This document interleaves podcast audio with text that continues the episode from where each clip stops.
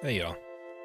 It's your favorite host, and I wanted to just pop in here to say uh, if you're enjoying the show uh, and you'd like to give us some support, the best way to do that is through Patreon.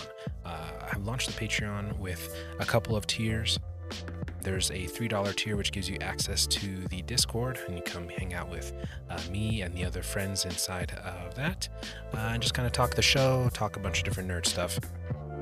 And then there is a, another tier, an $8 tier, uh, where you can get early access to episodes ad free. Um, you will also get free access to all uh, micro RPGs that I create in the future. Yeah, so again, uh, thank you so much for listening to the show. Um, if you'd like to give additional support, that's one way to do it. Another great way to do it is just, you know, go on to whatever platform you're listening to and rate the podcast, subscribe, uh, follow, leave a review if you can. Um, those things really help gain visibility for the show, and it is always greatly appreciated. Link is in the description. Thank you so much, and back to the episode.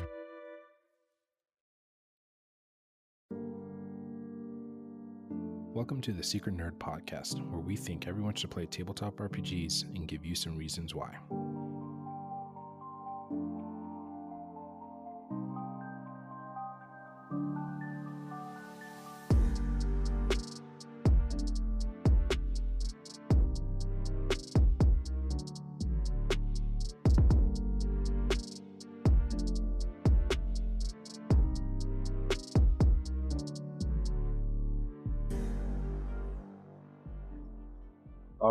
With me today, I have a new guest. Um, this person is a narrative writer for both uh, video games and TTRPGs, and re- has recently come out with a TTRPG sport. So, yeah, if you would like to introduce yourself. Absolutely, yeah, that that was pretty good. I, I'm Jeffrey Golden. Uh, as you said, I'm a narrative designer and writer for video games and TTRPGs. I've uh, written for Capcom, Square Enix, Disney Interactive. Um, and some of my tabletop projects include Helm Greycastle for Image Comics and Wet Hot American Summer Fantasy Camp. And uh, yeah, my first, I, I just debuted, uh, did my first, I've, I've, been doing TTRPG stuff since like 2012, but this is the first time I've done something for the DMs Guild. And yeah. it's called Target Run. And it's a D&D sports comedy adventure uh, in the tradition of like a Caddyshack or uh, the Mighty Ducks. and, uh, and yeah, it includes a playable uh, D&D sport called Allagan. Yeah. Well, yeah, we'll definitely get into all of that. But where I always like to start is like, how did you get into nerd stuff in general? Absolutely. Uh, I, I don't remember a time when I wasn't into nerd stuff. Um, and in fact, one of the first things that like my parents like one of the you know how your parents always tell you like stories about when you were like a kid and the yeah the first the first one is that I knew how to operate the VCR in our house before anybody else knew how to do it. So and it's because I loved the Muppets. I loved Sesame Street and the Muppet Show. So and we had the VHS tapes. And yeah. so but everybody else was somehow confused by it. But I was like very I just picked it out, put it in, I controlled it, you know. Um so yeah, ever since I was, uh, there's never been a time I wasn't into something that would be considered nerdy. Um, uh, but then in terms of um, in terms of TTRPGs, uh, that's ba- that's I got into those in high school. Um, I played. Um, I, I, was never Dungeons and Dragons didn't really appeal to me. I had a lot of friends who played it. I liked uh, Magic the Gathering, but yeah. I mostly liked it because it was a trading card game, and I really liked trading cards. I was very gotcha. into trading cards, and I thought the art was cool. But I was never big into the fantasy aesthetic growing up. Not like a big Lord of the Rings Tolkien guy, you know. Yeah. And so D and D didn't. It just seemed like, oh, okay, that's. I like I like Star Wars a lot. I was big into space stuff, and I was really big into superheroes, which were at that time, I would say, so this would be like the mid to late 90s, sort of a downturn in superhero yeah. culture. Not like a great time. Like if you were read, like I, I read X Men comics, and that was like that's considered like a, a rough time. Uh, the mid '90s considered like a rough time for Marvel as they were fighting just to stay alive um, as yeah. a company, uh, let alone produce anything good. But um, Well, but I remember good cartoon. The They cartoon had the- was good. Yeah, that that was early. That's sort of I think I think of the X Men the animated series as being sort of the tail end of the great like '90s X Men run because that that's like that I consider that like early '90s, and that Yeah. show is fantastic. I swear by that show. I love uh, Yeah. I love X Men the animated. series. I actually one of my favorite uh, one of my favorite things I have on the I collect autographed books. I really like autographed books. And one of my favorites is uh, I went to Comic Con one year, and the creators of the show uh, they produced they wrote a book about Mhm. the making of the show and they were signing it at the show and i got a signed copy from Oh, that's uh, pretty from cool. the from the executive producers which is really cool um Yeah. the um big beast guy myself uh Yeah, very sure. very much into the beast okay good Yeah, well, I, I love I love all. If character has like high intelligence, I'm I'm I'm there for it. So I once thought about commissioning like a painting where it was like all of like the smart one characters from various 80s and 90s cartoons. yeah, So it, like uh, it, your Donatellos, your Mhm. beasts, your Brainy Smurf, like all together in like some kind of like brain trust or something like Yeah. some, something like that, some kind of laboratory. um, but uh, uh, so I was invited as uh, eh, my so I played some Magic and um, but then a, a couple friends started playing um, Aberrant, which uh, I don't know if you're familiar with that game. It Mm-mm, was no. uh, it was used to be published by White Wolf, and it's currently published by Onyx, and uh, and it's basically X Men the TTRPG, but not Marvel branded. It's like a new take on. Uh, it, so you you would play as characters called Novas, who uh, who are humans who suddenly come into their powers, and you go on like missions with your friends.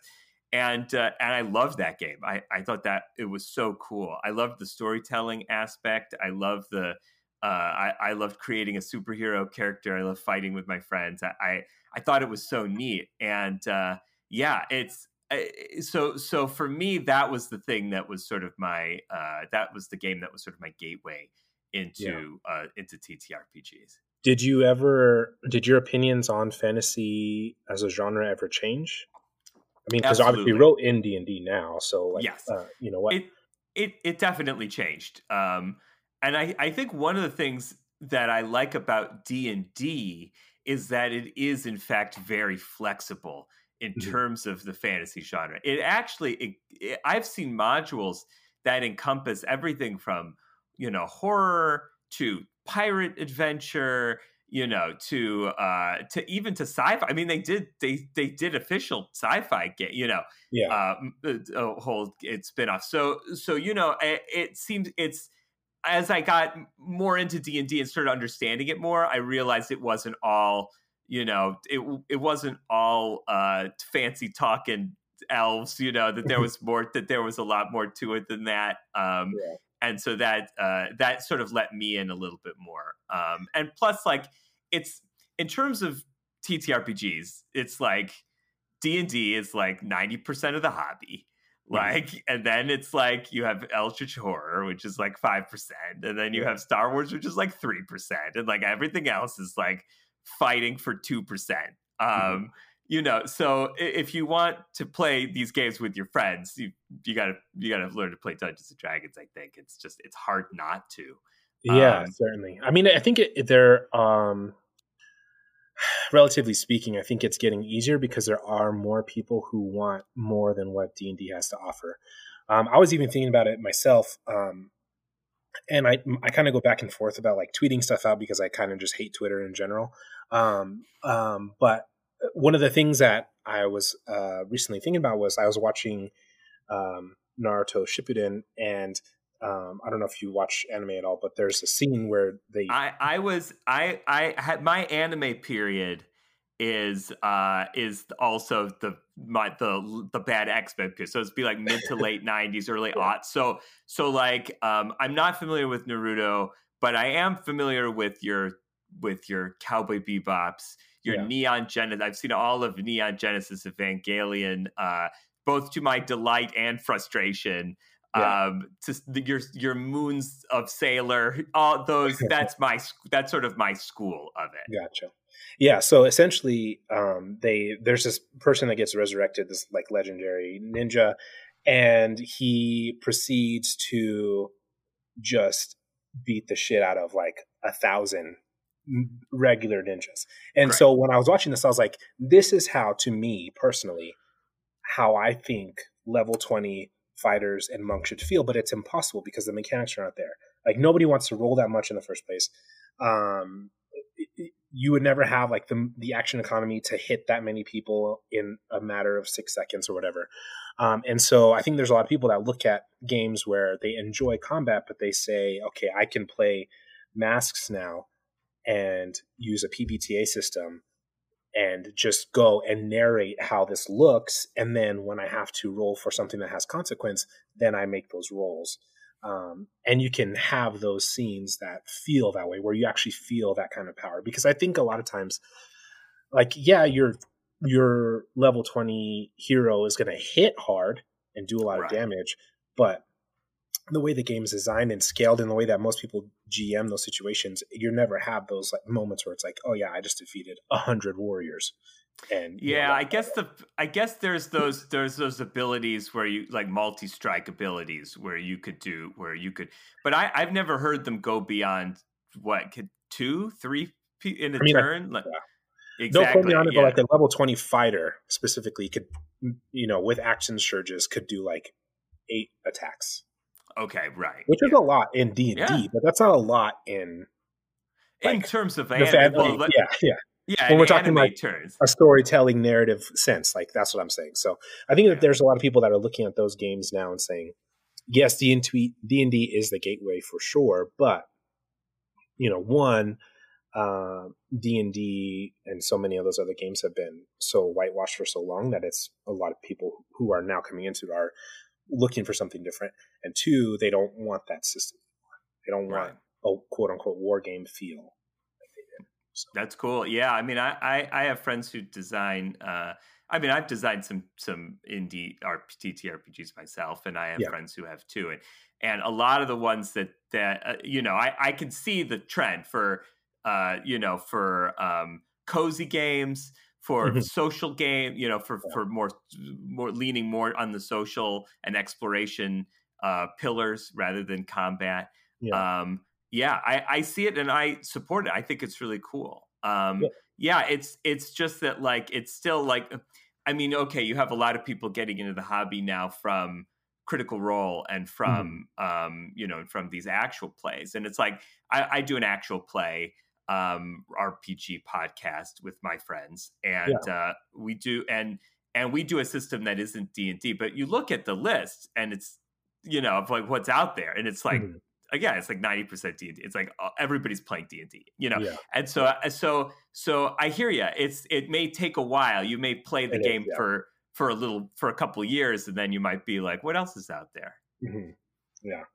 Yeah, definitely. So, um, you, we were kind of going into like the the fantasy side of it. Did like have you has your opinions on it changed in the sense of like you now enjoy those books or those TV series, for instance, things like that, or are you still like as a genre you just do not like it it's you i like it i do like it but i again i like it because i like it because it so easily encompasses other mm. genres that's yeah. what i think like that you can innovate like as a creator i like it because you can yeah. innovate on top of it because yeah. it has a there's a, it gives the audience a, a strong set of expectations of mm. like what to expect so when you subvert them, they're really it's really funny and interesting and cool.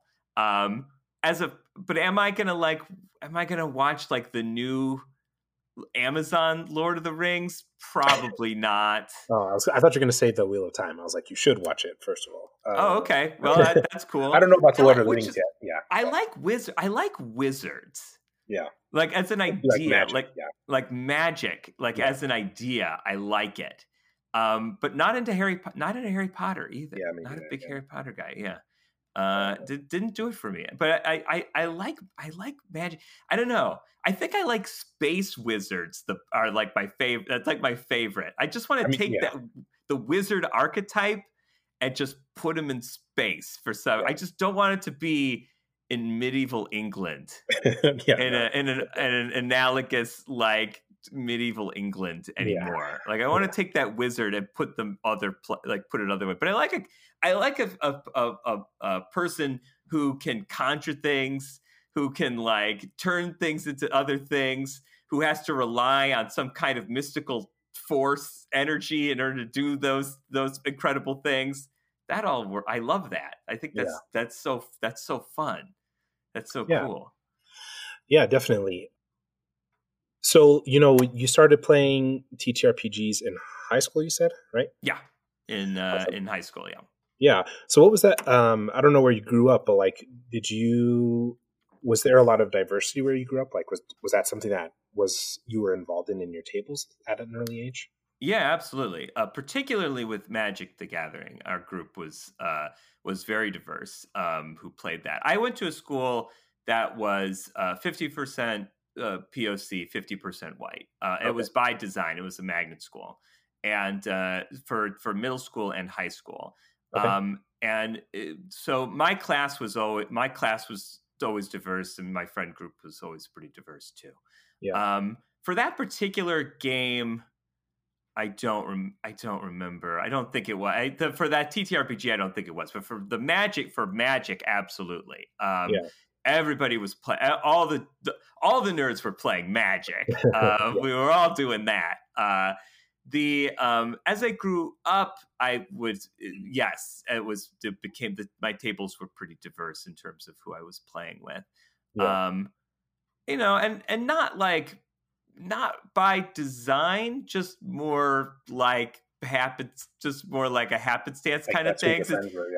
uh, you know i think back in the day back in back in my day um so i you know i grew up with the internet but mm-hmm. not like the internet. Right. Like to give you to give i don't I, so you're maybe a little younger than i am if you're a naruto I'm fan 33, I, yeah. Oh okay yeah yeah yeah you're not that much i'm i'm 39 you're not that much younger um but for me when i was growing up the internet was a choice that you made yeah. you went on the internet. Yeah. So so you had friends or people who you met on the internet, but they mm-hmm. weren't like your friends. Right. Like your friends were the people who you knew in real life. Like they weren't like yeah. people who were constantly like blowing up the device that you were talking to all the time, who you're talking to all the time. Yeah. Um, so so for me, like growing up as a somebody who identified as a nerd, mm-hmm. like when I was in nerd spaces, typically I would find those spaces would be diverse, not necessarily by design. It was just because like where else would you go? Yeah. Like to find these people, like to find these people, like mm-hmm. you know. So there there weren't enough of us to to split off into you know to, to split yeah. ourselves off into into racial groups. Yeah. So we all got to so we all got to be good friends with each other. Um, yeah. so so it, I think it's good in a way. I think it's yeah. good in a way. Um, there were disadvantages, of course. You know, I mean, the internet at that time was you know was very seg- was was probably very segregated. Um, mm-hmm. You know, just by nature of like who could afford to be on it um, yeah, probably more sure. probably more white and male than anything else. Um, yeah. So uh, so yeah, my, my my at that time. I would say the people who I was talking to in real life were probably a lot more diverse than the people I was talking to on uh, online in my uh, America Online X Men fan forums. Uh, you know, uh, so so yeah, that's that. Yeah, it's it's uh, yeah, it's always been a part of my life and my experience for sure. That's awesome. So, um, you know, when did you start to um, like move into narrative writing and stuff like that? Yeah, because I, um, I, I, have more. I have, I guess, I should say. Obviously, you listen to my show, so you understand yeah. like the kind of the framework of of what Secret Nerd is about. But I, I, I think in order to get to like follow up questions to that, I would like to know your experience or to expand on it. So, um, when I'm it came an open narrative, book. Yeah. So when it came to narrative writing, let's you know let's talk about yeah. that because I'm interested to see like how did that start, and then we can kind of go from there. Absolutely. Um, so uh, I did not realize, and I, I, uh, that you could make a living writing games. um, I knew that people wrote games and I knew that like products were sold. and so in theory, some but it never occurred to me. And in fact, when I had asked about it to industry folks, um, you know, did research on it, uh, I mostly found out that games, like especially like early Nintendo games and stuff, they were written by like the the manuals were written by like marketing departments and like the any stories were like written by programmers so like you really had to be there there weren't like I, I self-identified from a very young age as a writer. I, I knew I always wanted to be a writer. Like for a little while, I thought maybe I'd be a cartoonist, like I could draw too, but I, I didn't have the hand for it. So it's like I always knew I wanted to be a writer. So whatever I did, I knew it had to be something related to writing. So it never occurred to me that I could do narrative design, um, that it was a field.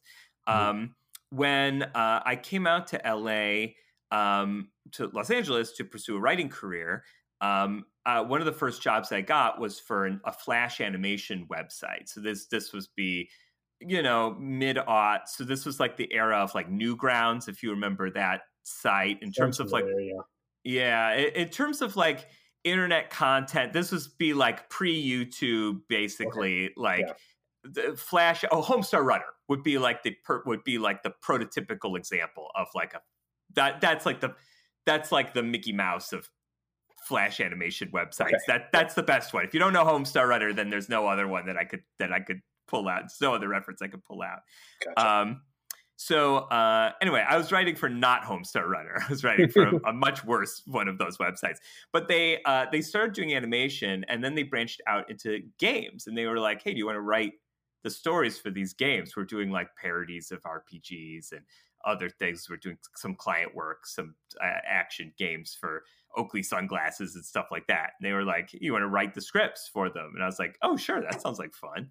Yeah. Um, and it was. Um, and the next uh, job I got, I was uh, the lead writer for an MMORPG from the makers of Neopets um, mm. which uh, another uh, uh, another oddity of this of mid aughts internet. Um, yeah. And so, uh, yeah, over the years, I, I, I, over the years, I did a lot of different writing. I wrote in a lot of different media's, but I always sort of came back to games. And finally, um, about three years ago, I decided to focus on game writing full time because I realized it was kind of the thing that I loved doing the most, mm-hmm. and I didn't want to do those other things anymore.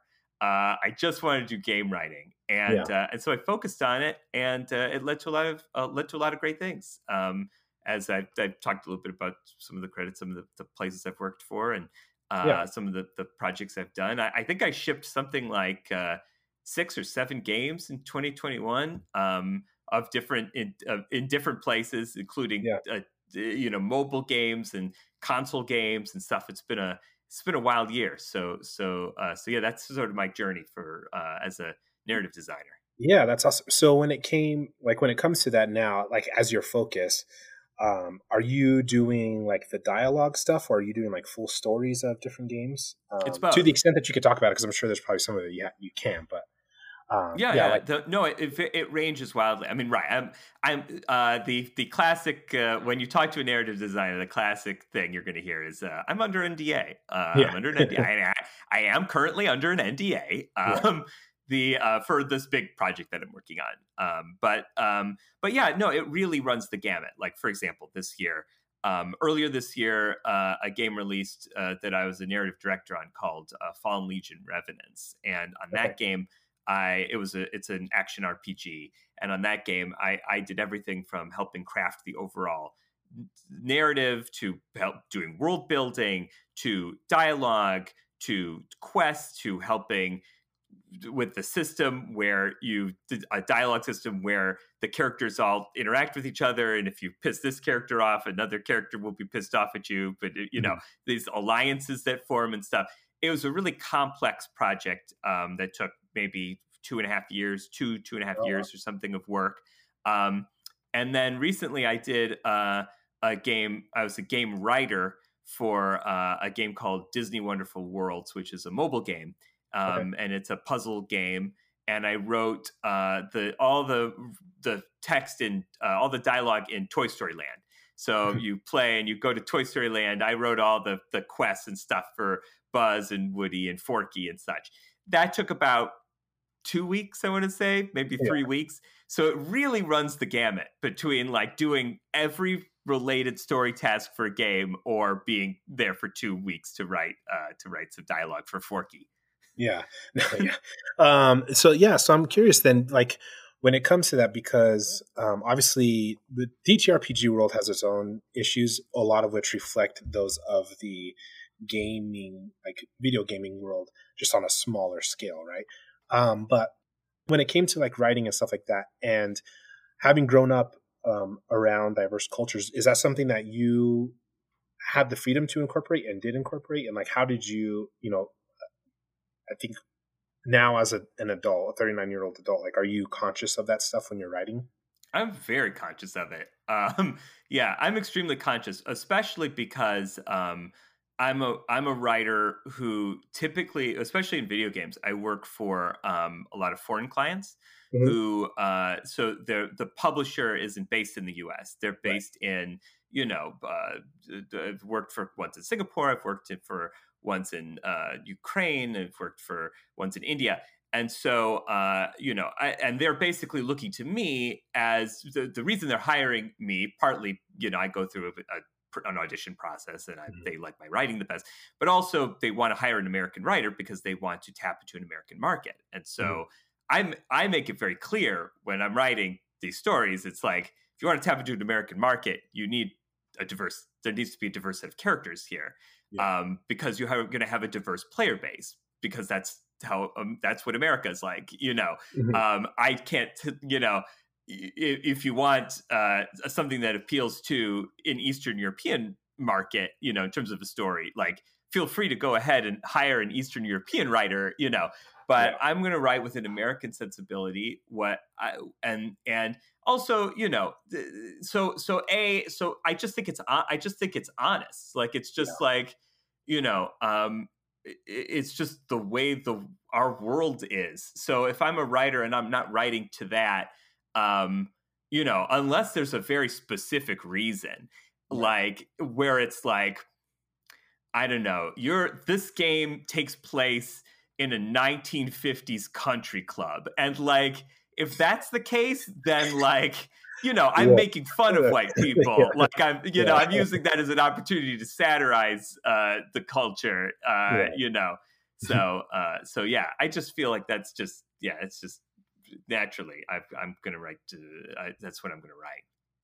Yeah that's awesome. Um, you know i think it is it's good and i think um, i'm glad that it, it, it seems self-evident to you because i think there's still people out there in the world obviously who it's not self-evident to because we we see the products that come out and go yeah oh, oh 100% clearly did not even think about this at all so. It's uh, but you know uh, uh, it's also you know there's like there's the thing of how did you grow up you know I mean yeah. there's a lot of there's a lot of people in these spaces who are creatives in these spaces who didn't go to school with POCs you know they they didn't go to school with other people they didn't they don't have they, they don't know have diverse friends or even watch diverse television or you know so yeah. they're not exposed they're not exposed to it at all and so yeah it makes sense as writers or or game creators or whatever that they don't include it but the problem is that's just not the that's not the world we live in and yeah. i think that's that is one of the that is the primary thing so writer i mean i listen i you know what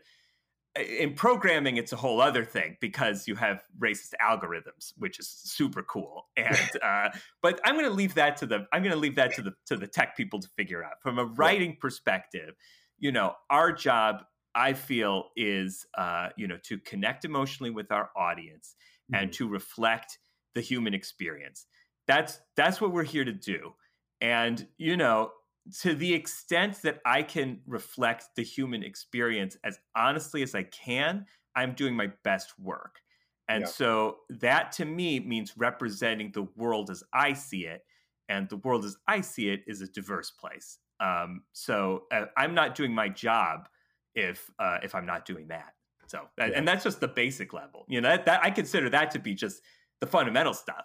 Then yeah. there's all this other there's there's language, you know, how you use language, there's how you use metaphor, there's all this other there's there's a lot you build on top of that. But just the mm. basic if somebody can can produce you know even with the with just the bare bones you know with i mean you see that right like the classic like you know Ernest Hemingway kind of thing of like you know this person's writing isn't flowery you know mm-hmm. but they really did a good job of like showing you what their world is like that's to me yeah. that's like that's good writing you know that's just that's that's that's just yeah this is it this is what i'm here for and then anything else i get is like oh it's cool you're you're a fancy boy went to college okay nice yeah. nice uh, allusion to some 18th century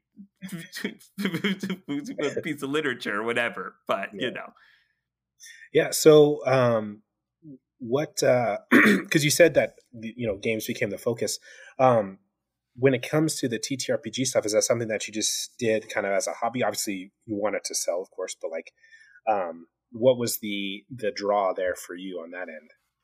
I guess the first the first TTRPG product that I put out into the world was part of I was I was uh, with uh, I, I co-ran a publishing house with my partner Amanda for uh, for many years, and uh, the at least this is the first one I can remember. Uh, the we did these so we, we would make these mags. We did these comedy magazines. They're called okay. The Devastator.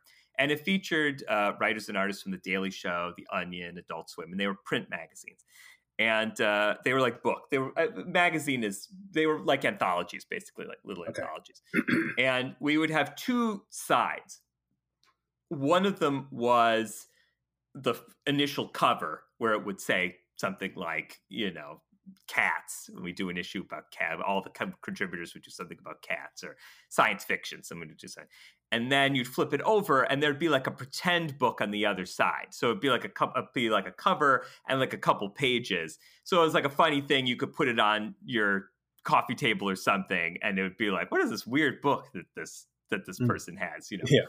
Um so we did fantasy as a topic and I eh, pitched an idea that that the group decided we wanted to be the back cover book, which was doing a parody uh, game of Dungeons and Dragons that was actually playable. That uh, and, is there uh, is there swearing on yeah, your yeah, show? I'm trying to remember. Yeah, yeah okay. Uh, it's uh, we called it Wizards of Cockblock Forest, and uh, basically it was like a, it was like taking dating in LA at that time how I saw it and sort of transposing that to the rules and mechanics of a TTRPG like Dungeons and Dragons. Obviously, much simplified, but mm-hmm. uh, and then parodying some of the conventions of Dungeons and Dragons in the realm of in the realm of dating and dating politics, like dating politics. Um, yeah. basically, um, everybody plays a loser wizard and your your stats are actually like inhibitors so you have like awkwardness and like uh, creepiness and stuff. And as you play and as you learn to socialize, you lo- you you can uh, lower your your bad mecha- you could lower your inhibitors basically your dice inhibitors so you could be you could do better at da- so you could do better at dating um, yeah. and so uh, and so that i guess that was the that was sort of my initial sort of stab at doing one of those. I, I really liked it. I, I, I, it was a lot of fun to do to do those, and and I started making yeah, I started making more game, started making more more game stuff uh, independently and experimenting with mechanics and tabletop stuff. Um, so it sort of came out of a out of my business, but um, but it ended up being sort of I guess sort of a hobby. But I also do it for as freelance too. So a little yeah. of column A, a little of column B. Yeah. Did what was uh, like how well was that um, received the the game that you made? Very well. Very well. It was yeah. one. It, it, was one of the best selling things we we did with Devastator. It was. Uh, it was it when we just we decided. In fact, it sold that fantasy book so well that we spun it off into like zines, into RPG zines that would always sell out at the that would always sell out at the table. And then we did a uh, we did. Uh, we did a sequel book. We did an expansion book to Super Advanced Wizards of Cockblock Forest. Uh, and so, so, uh, so yeah, there, there were. Uh, it, it, did very well for us. People, people really liked it, and we played it. We would go to the various comic conventions and we would play it, and people had a lot of fun with it. Um, it was, uh, yeah, it was, it was cool. That was another thing. It was, it's really fun to see people to play test to see people playing the game. Mm-hmm. Um, that to me is the most fun because then you learn you you eh, it, it's always a surprise about like what worked and what didn't. And yeah. it's always fun to see oh shoot like like that's the thing. That's what the game it's you always think like oh this is where this is what people are going to do with the game. And then they play the game and it's like oh no we got the game completely backwards. Like this is the game this is the game. Like yeah. we have to completely rewrite this but then you're excited. It's like oh my god it's like a revelation. Like of course how come i didn't see it? You know? Yeah. um so it's cool. It's it's cool. Uh yeah it's a it's a favorite part. So yeah it was it was received very well. That's awesome. And so um you know now you have um target run correct? Yes that's right. Target run. so uh yeah how did that um because i think uh, is your you've done your Kickstarter and everything, right? Kickstarter, we we didn't do Kickstarter for this. This was just okay. a DMs Guild. I made this uh, as part of the the writers for the RPG Writers Workshop last okay. year, um, which is a month long program, and uh, I, it was during the pandemic, and I was like, you know what? Pe- what had happened was people kept asking me if I knew how to write Dungeons and Dragons modules. and I was like, I don't know how to do that. I do know how to write TTRPGs. I could write yeah. you like a whole new system. And they were like, no, no, no, this has to be a D&D module. And I was like, oh, okay, I guess they need to learn how to write D&D modules because that's what people seem to want. And so I took this class and uh, and I I just they one of the aspects of the class is they they say okay like you know you one way to eh, be inspired for making a D&D module is to think of a movie that you really like that you would like to sort of not copy but like you let that inspire your the yeah. essence of your adventure and i was like oh you know what would be funny and interesting and i'm guessing nobody has done it or few people have done it would be to do a sports comedy uh, like Major League or like in one of these 80s goofball comedies. I love uh, 80s goofball comedies. I really like that, like anything goes, throw it to the wall kind of energy. Yeah. Um, many of them are terrible. um, that, but but that doesn't hinder my enjoyment of them. And in fact, in some ways, I think I like the worst ones the best yeah. um, because they're they're so they're just so sweaty. Like when you can see the sweat on the perform like the ah oh, that mwah, magnifique. So anyway I, I thought oh sports comedy like a bit like like that'd be interesting because um i'm not like i'm not a huge combat guy. Um yeah. so i thought it would be interesting to try to reinvent rethink d&d combat in terms of sports mechanics right making the combat non-lethal um, point make it points based and uh, and and see where that took me. Uh, so it was like, oh, this this not only presents an interesting narrative uh, challenge of uh, of adapting that sort of snobs versus slobs. Uh, you know, uh, plot type, you know, but also like a game design challenge. Like, can I make a sport in D and D? Um, and uh, yeah, other others have done it uh, before. I was not the I was not the first, um, but uh, but I haven't seen anybody do really a sports a like a sports comedy in this way. Like you see, like movies do inspire a lot of D and D modules, but like, mm-hmm. I, I, but I, have never seen I, I haven't seen one yet that was like a sports comedy like the classic snobs versus slobs, like what you'd expect from from a film. In the same way that like there's a really good like Jurassic Park module that like, and you see it for, for like for like for like Dungeons and Dragons. Like I've seen other movies that that get adapted, but um, but but so yeah. So anyway, it was uh, it was really it was really a cool challenge. It was really a lot of fun. Yeah. So um, because I haven't had I did look at like the I wanted to see the game mechanics. I just haven't had the time to go through the whole module. Um, but I, I'm curious in the term, and you're talking about the sports comedy aspect of it. Yeah. How do you translate comedy as a writer into something that people are going to take and improv with? Right? Yeah. Because, I mean, like, how do you inherently give it that space?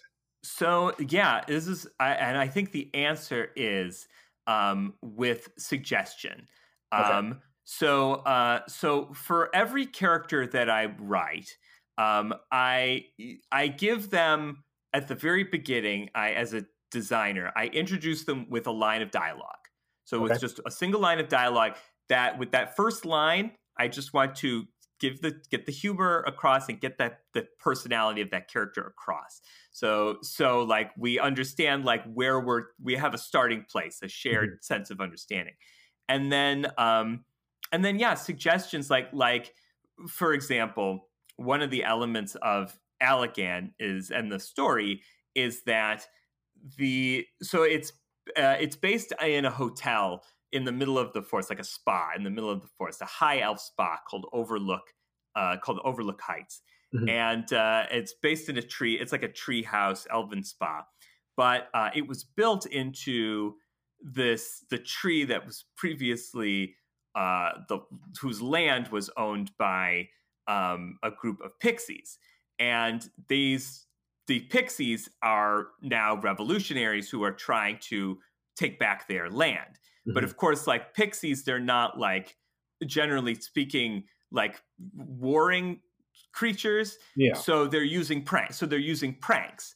Okay. So so there so there's a prank table. So your Allagan game is going to be interrupted by these pixies, and you they've got all of these pranks, and depending on the roles and stuff, the pranks get are are more or less extreme.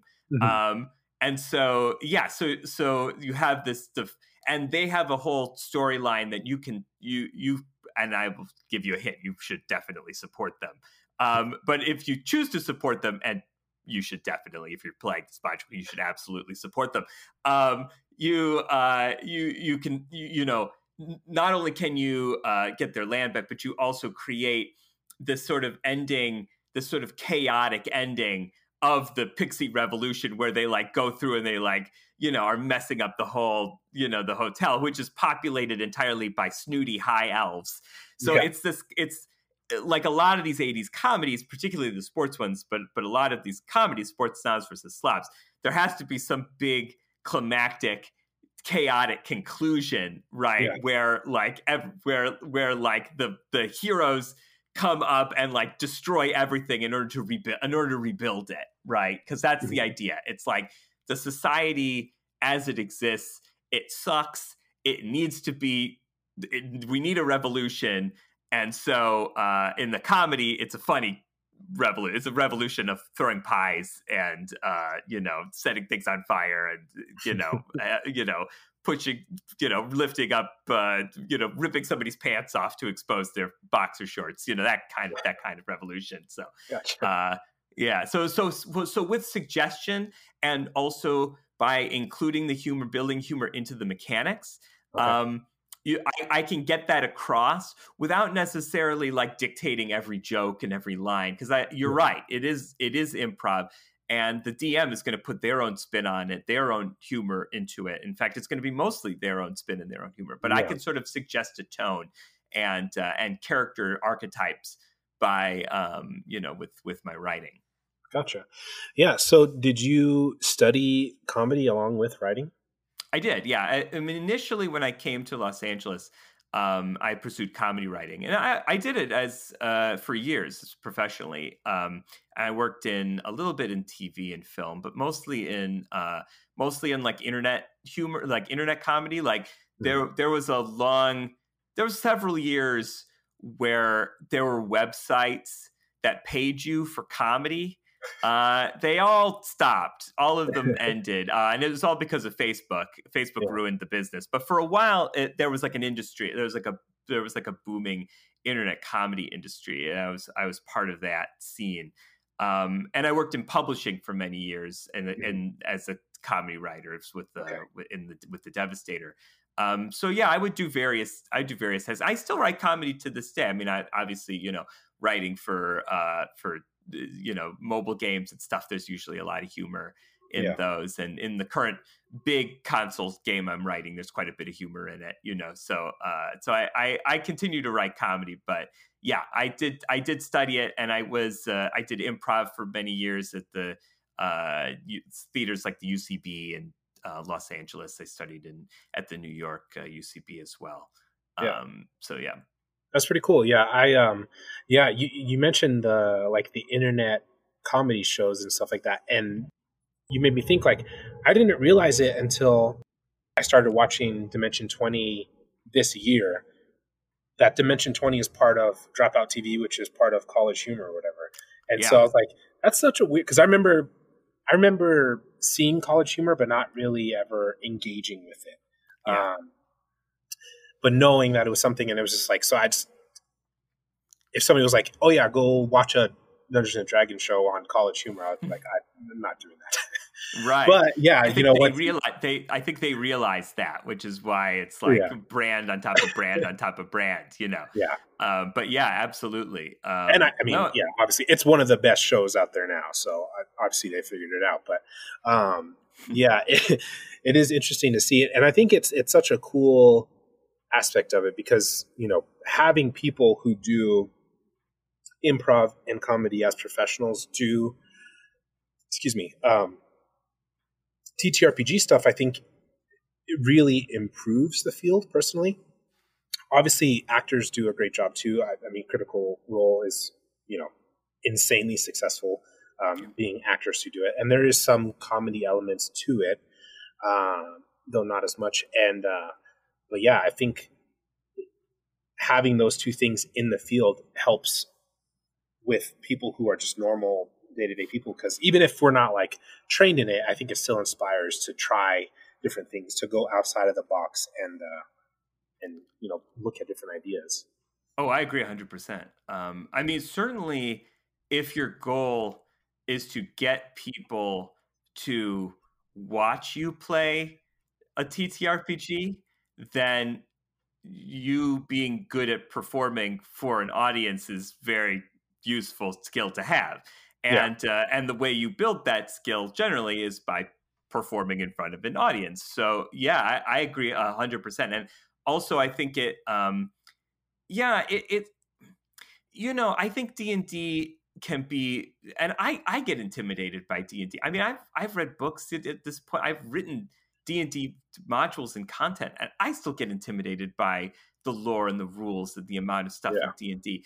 But the reason I can, can I know I can connect to it is because a as a game designer, I understand that D&D is actually very and and all TTRPGs generally speaking are actually very basic. Like and mm-hmm. this is what I have to remind people. It's like it's it's very simple. Yeah. You as a character say you want to do something. Another person tells you to roll a die and if you you have to roll a certain number or higher in order to do that thing yeah. And if you don't, then you fail at that thing. And that's pretty much all TTRPGs are. But yeah. because there's all this, you know, because there's all this lore and rules and thing, I think people get intimidated, and I think also it sort of ferments in people's minds. Oh, this is like what a D and D player is, right? And I think that a mm-hmm. lot of times people think it's like a white guy, right? It's like yeah. it's like yeah. a white guy with a beard who looks like me, and it's like you know, or you know, maybe a little older, and and it's like you know, with like graying temples or whatever, and it's like uh, you know, uh, that's not how a that's not how an owl bear would work, you know. Yeah. Um, and that's you know, and that could be intimidating. So you see, you know, young people, young, especially comedians, you know, who are very personable, you know, who come from different backgrounds, like playing these games and like understanding, oh, I think it's just it's that representation alone allows people to say, "Oh, okay, maybe I can do this." Yeah. You know, maybe this is maybe this is for me. Um, in a way that you would you wouldn't before, you wouldn't have otherwise. Yeah, and I'll say like because my as as of this recording, I just released my first one shot on the show, which is the first time I've ever performed. You know, in the sense of like putting it out there for somebody to listen to. Congratulations! Um, yeah, thank you. Um, and that being said, like my home game is very low key. Like there's a reason that my players and I like over COVID weren't like, let's make an actual play because we were just like we like our we like to look up rules, we like to hang out, we like to take our breaks, we have our own family stuff that we're doing, um, and so when I was like, okay, I'm going to do these one shots, I'm going to bring in other podcasts and stuff. Uh, it was very much like understanding there is performative aspect to this that I have to be aware of, and um, it's an audio show, so I have to like make sure that I'm being more descriptive. Um, and I, you know, I definitely don't think that I hit a 10 out of 10 on these things, but I think I did pretty good. But um, my point being is like, it definitely, while there wasn't for me a Matt Mercer effect of like, I need to be Matt Mercer, it was like, okay, I want people to enjoy this though. So, like, you know, being natural, but also bringing out the most that I can from my cast so that we're having fun and people know that we're having fun and then have fun with us. Um, definitely was conscious on my mind. And I am not yeah. a comedian or improv actor or anything like that. So, you know, for us, it was just like, well, I enjoy these games. I want to expose more people to Pathfinder because um, there are a lot of people who listen that tell me they want to try it but haven't had the chance. So it's like, okay, well, here's a chance we can at least you can see what a game looks like from somebody that you enjoy listening to. Um, and um, but yeah, so I think that there's, you know, it definitely changes the way that you look at this stuff when it's like, all right, you, this is being published for people to listen to, so you know. Yeah, I I think uh, no, hundred percent. It's like for me, pl- you know, playing a TTRPG with friends around a table, you know, it's like you know, it's like playing racquetball in the backyard and like playing it, uh, it doing the game in an actual play is like playing tennis in a tournament. You know, yeah. it's it's uh, you know when you when there's an audience or when there's the idea of an audience. I think you just play. I think you just play differently. It's mm-hmm. just it's it's not the same thing. I, I in my in my opinion. Yeah. Um, we do we do a show um, I do a show with my with my friends called uh, "Worst Movies Ever Played," and mm. we play uh, a system called uh, Straight to VHS. And it's uh, we we basically we make. I'm telling you how much I love bad '80s movies. We we make up bad '80s movies. So we do one shots that are all like original bad movies um, from the from the, VHS era.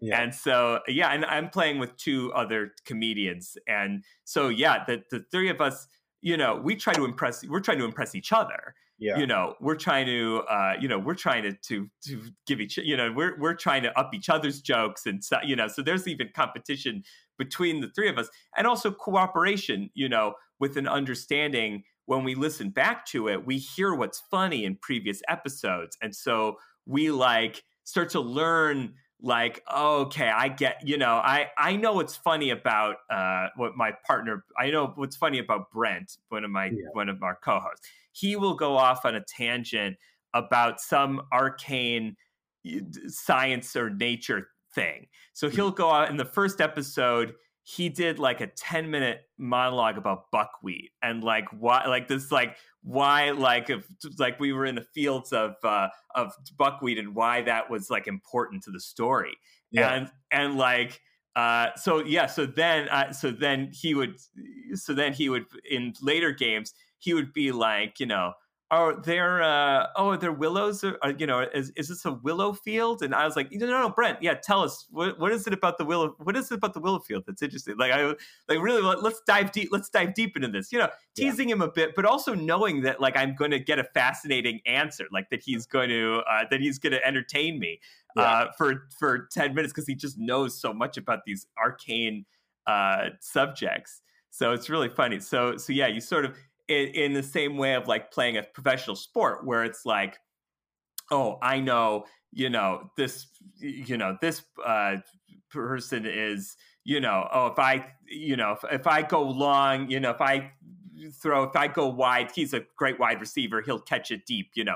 Whereas uh, i want to play to this guy i want to pass short to him he's not as good but he, he can he can run it so you know he'll be able to run around you know knowing the player's strengths and weaknesses makes the game more fun. I think in yeah. the same way, like TTRPGs or actual plays can also work that way too. It's like, oh, I know his strengths is playing as a barbarian, you know, and and he's really funny when he crushes other opponents. So I'm going to give him a lot of weak opponents to crush, specifically just to hear him do just to hear him do it, you know. Yeah. Yeah, for sure. Yeah, I think um, you know, it helps having um, obviously chemistry there too. Um, it was nice because in doing these, I get to obviously pick who the cast is because I'm the one that's going to run the game. So uh, and I'm the one that invites them to play it. Um, but you know, I've been fortunate with um, 98% of my cast to remain like in communication with them afterwards, become friends with some of them, and um, and so to have that already like established uh, chemistry there made it a little bit easier to be like, okay, I know like uh, I know that these are things that your cast members do to you on your show that works. And I also had the benefit, I should say, too, of having listened to them for multiple episodes on their own projects. So I, you know, had the advantage there of like, okay, I know the things that have worked on your show. Um, I know the things that are sort of almost inside jokes to you and that kind of stuff. So yeah, it definitely it changed it a lot. Um, uh, in in the sense of like how I would normally play the game, but I think I absolutely loved it. It was so much fun. Um, it's know, just different. It's just a different way to play. You know, yeah, yeah. Again, it's like it's like playing catch or playing, you know, college football. it's like they're both fun, but it's yeah. but it's very it's just very different. Yeah, for sure. What other um, TTRPG projects are you working on? Are like yeah i mean do you continue are you going to continue staying in the d&d space because that's a system you're comfortable with or you know do you want to um yeah I'm, I'm sort of i right now i would say the um I, I, it's not exactly a TTRPG, but it's definitely related. Mm-hmm. Um, the big thing I've been working on now, and for the past couple years, is um, it's a newsletter RPG uh, okay. called Adventure Snack, and the idea is that you get these um, these adventure, these micro game books emailed to you every two weeks. I, so okay. I designed them, and they're like little, they're like tiny, like meant to be played on lunch break, yeah. and uh, and yeah, and uh, you subscribe just like you do with a with a newsletter, but you actually play them. They're interactive. So okay. uh, so I did one recently. You are trapped in a '90s video game.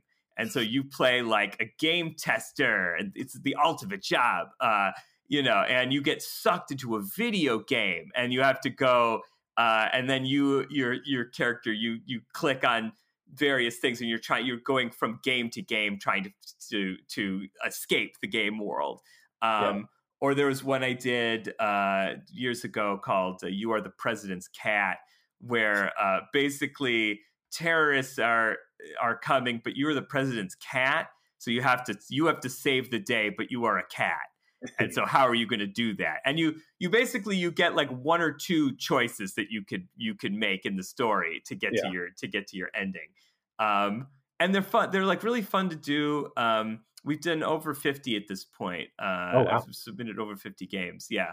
Um i think it's about 200 i i just did it recently. Let me look at the let me look at the uh the google doc here. At this point i think we're about 200 yeah look at that. I think it's 250 pages of story of cho- choosable story at this point, which is pretty wow. wild.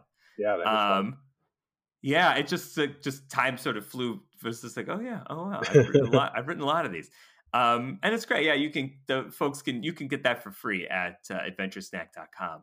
Um, and uh, there, there's so much fun to there's so much fun to do, and you know, as a com, it's nice because I can combine some of the comedy writing I do yeah. with also exploring different genres and also exploring different mechanics too.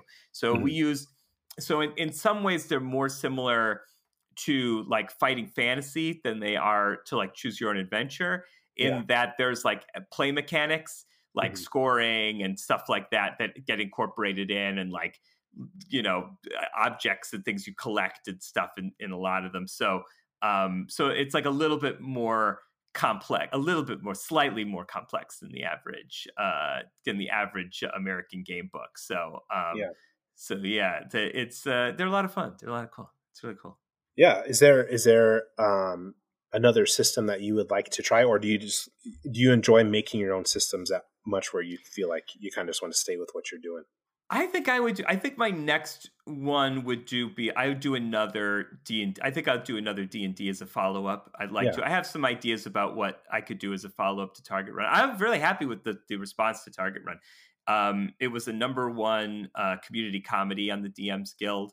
Okay. Um, it was a top awesome. five uh, uh, product and on the uh, five dollar and under category, which is really cool.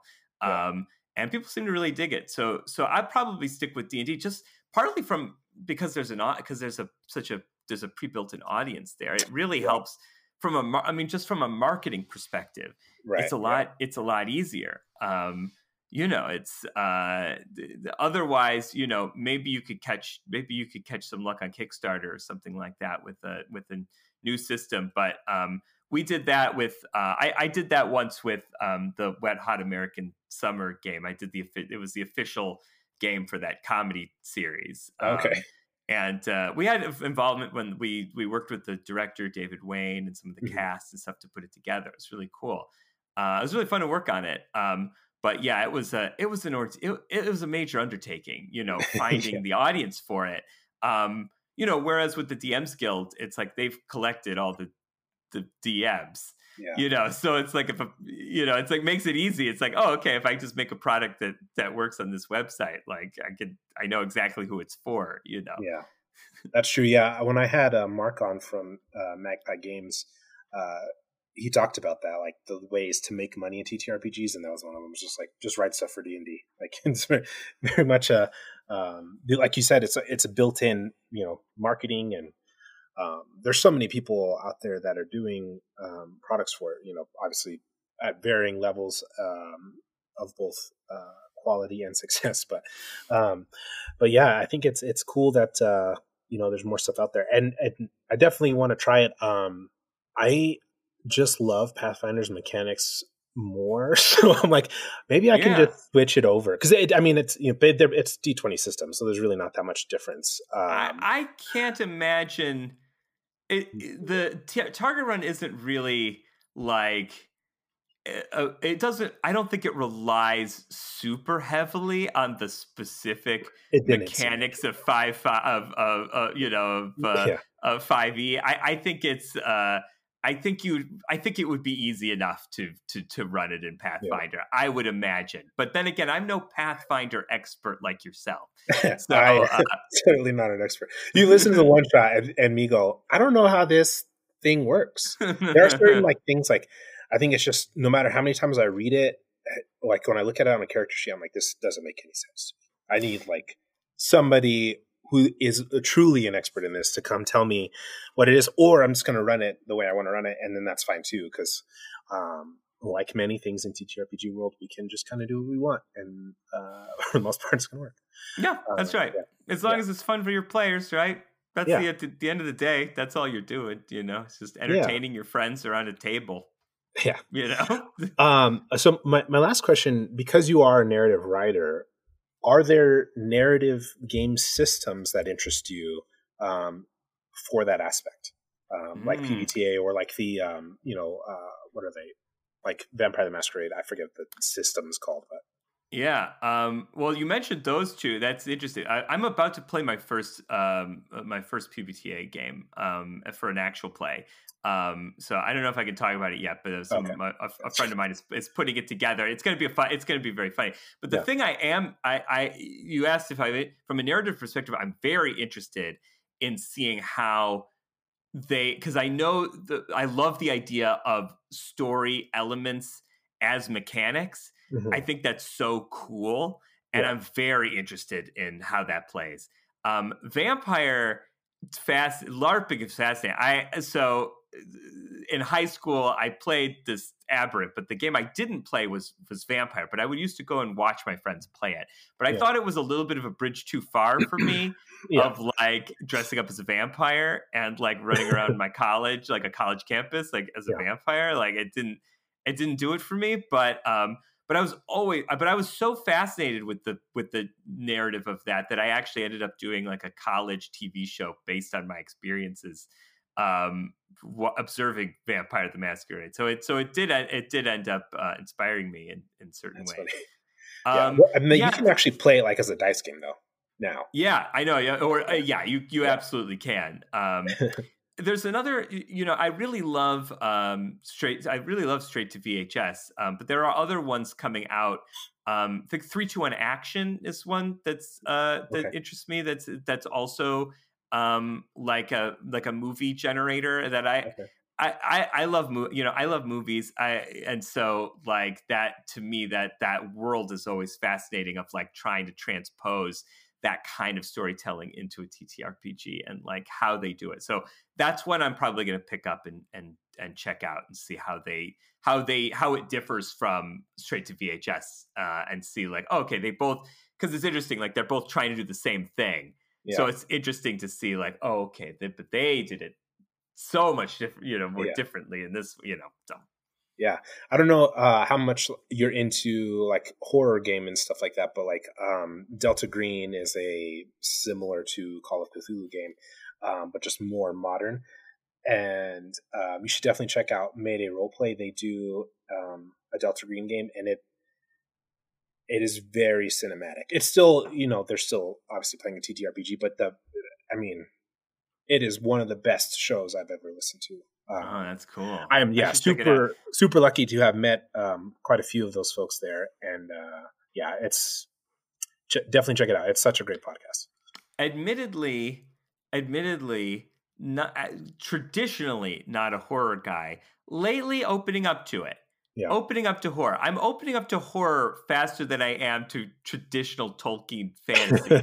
I'm starting to, and you know why? Oh, yeah. You know why? Because there's a lot of cheesy horror and yeah. that's sort of been my gateway. Uh, I've been watching a lot of like bad horror and like funny horror, and that's sort of been like, oh, okay, maybe I can ease into some things that are uh, that are actually scary. So yeah, uh, yeah maybe that that's I I I'll definitely check that out. That yeah. sounds really cool. Yeah, and I mean, from what I understand on uh, itch.io, there's or itch.io is what I always call. It. I don't know what it's supposed to be. Yeah, called, I yeah. always call it itch yeah. But anyway they, yeah yeah that makes sense. Um anyway on there there are quite a few um independent uh ttrpgs that people have made and a lot of them are like vampire games or other types of you know kind of funny horror games so. A good place i actually did one. I did one did this you? year for oh, yeah. uh for um one page rpg day. Mm-hmm. um i did one called happiest place and the idea is it's a ttrpg where you make a theme park. You're like Imagineers and oh, you make a theme park with your friends. So you build it and you build it and ride it together. Um, and it's free and you could you could get it on you could get it on itch. Uh, yeah, it's free to play. Cool. Well, very cool. Well, yeah, I'm you know, I uh I appreciate you coming on the show and, and talking about all this stuff. And this was such a pleasure. Thank you so much yeah, for having you. me. Um, uh, I will continue listening, and uh, you're you're doing great work. Keep up the great work with your podcast. Thank you so much. I appreciate it.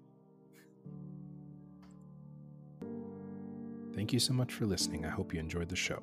If you would like to reach out to us, check out the many options on the Anchor app or anchor.fm on your browser. You can also reach us at secretnerdpodcast at gmail.com. Make sure to subscribe to the show, and if you like, leave a review to help us grow this thing.